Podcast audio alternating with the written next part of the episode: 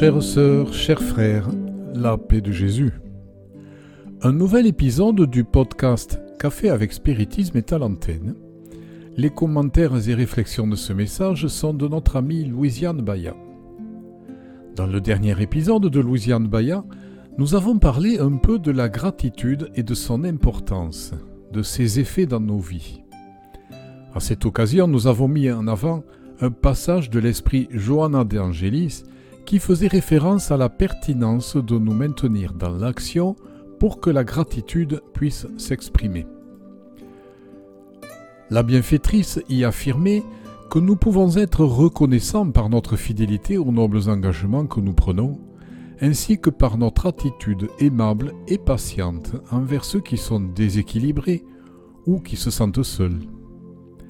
Elle nous a également invités à prier avec beaucoup d'amour pour les malades, en plus de la persévérance dans les actions importantes et d'un climat mental, d'une foi importante et d'union. Nous observons donc que les bonnes attitudes sont de véritables expressions de gratitude envers la divinité pour les bénédictions que nous recevons. Dans le même ouvrage, c'est-à-dire dans le livre Enfant de Dieu, Johanna, dans le message 28 intitulé Ta conduite, s'exprime en ces termes. Là où tu es, il y a des trésors inimaginables qui attendent tes mains actives.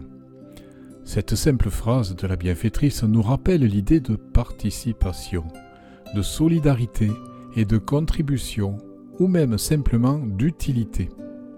Et cela nous parle beaucoup. Cette affirmation ne pose aucune restriction, condition ou réserve. C'est que, où que nous soyons, nous sachions que notre action est attendue, qu'il y a toujours une possibilité de coopérer, il y a toujours quelque chose à faire. C'est la symphonie de la nature elle-même qui permet notre action devant l'ensemble. Johanna dit. Dans la terre généreuse dort une riche moisson. Dans le ruisseau qui chante se trouve une potentielle centrale électrique. Dans la stèle de pierre est cachée la colonne. Cela étant, tout attend l'action transformatrice du travail. Le sol attend la charrue et la graine, le courant d'eau a besoin d'être canalisé, et la pierre, l'instrument qui la taille, pour le but auquel elle est destinée. Dieu, mes chers frères, est parfait. Il crée, et il n'y a aucune faille dans sa perfection. Dans le même temps, il permet que son œuvre reçoive l'aide des créatures et que, par leur action, le lien qui les unit se renforce, devenant encore plus étroit et plus intense. C'est une force d'action naturelle pour que nous soyons co-acteurs de la création, c'est-à-dire pour que nous aussi nous créions. Le divin sculpteur a tout structuré, mais en incluant l'opportunité pour nous aussi de créer. Et comment y parvenir? Johanna, dans le texte précité, répond L'éducation sera la ressource vigoureuse qui t'offrira les précieux atouts, pour l'instant endormis au fond de toi. Le cerveau, nécessairement éclairé par la connaissance, fera que l'inspiration et le verbe, la technique et la pensée robuste se présenteront pour le miracle des transformations que tu dois opérer. Le cœur, sublimé, freinera le torrent des passions, ouvrant des espaces pour que les sentiments élevés s'extériorisent dans ta conduite, modèle et démonstration de ce que tu mènes intimement.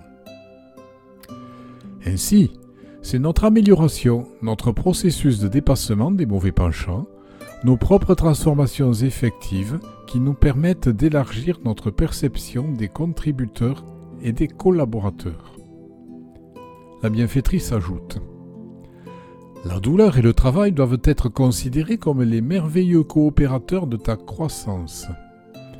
Que la bonté et l'amour constituent les agents de ta rénovation afin qu'à tout moment ta conduite reflète tes idéaux et qu'ils soient ta vie au nom du bien incessant qui brille devant toi et que tu souhaites partager avec toute l'humanité, que tu apprends à aimer et que tu cherches à servir dès maintenant. La douleur qui transforme, le travail qui édifie, la bonté qui stimule et l'amour qui fortifie sont les ressorts propulseurs de conduites édifiantes qui non seulement contribueront à accomplir notre part dans le contexte de la création, mais nous permettront aussi d'être reconnaissants envers le Père pour tout. Comme l'enseigne la bienfaitrice, que ta gratitude soit l'amour qui s'étend et sert d'exemple à tous ceux qui s'approchent de toi, en expérimentant le bonheur de vivre. Avec une immense gratitude dans le cœur, on vous embrasse et jusqu'au prochain podcast Café avec Spiritisme.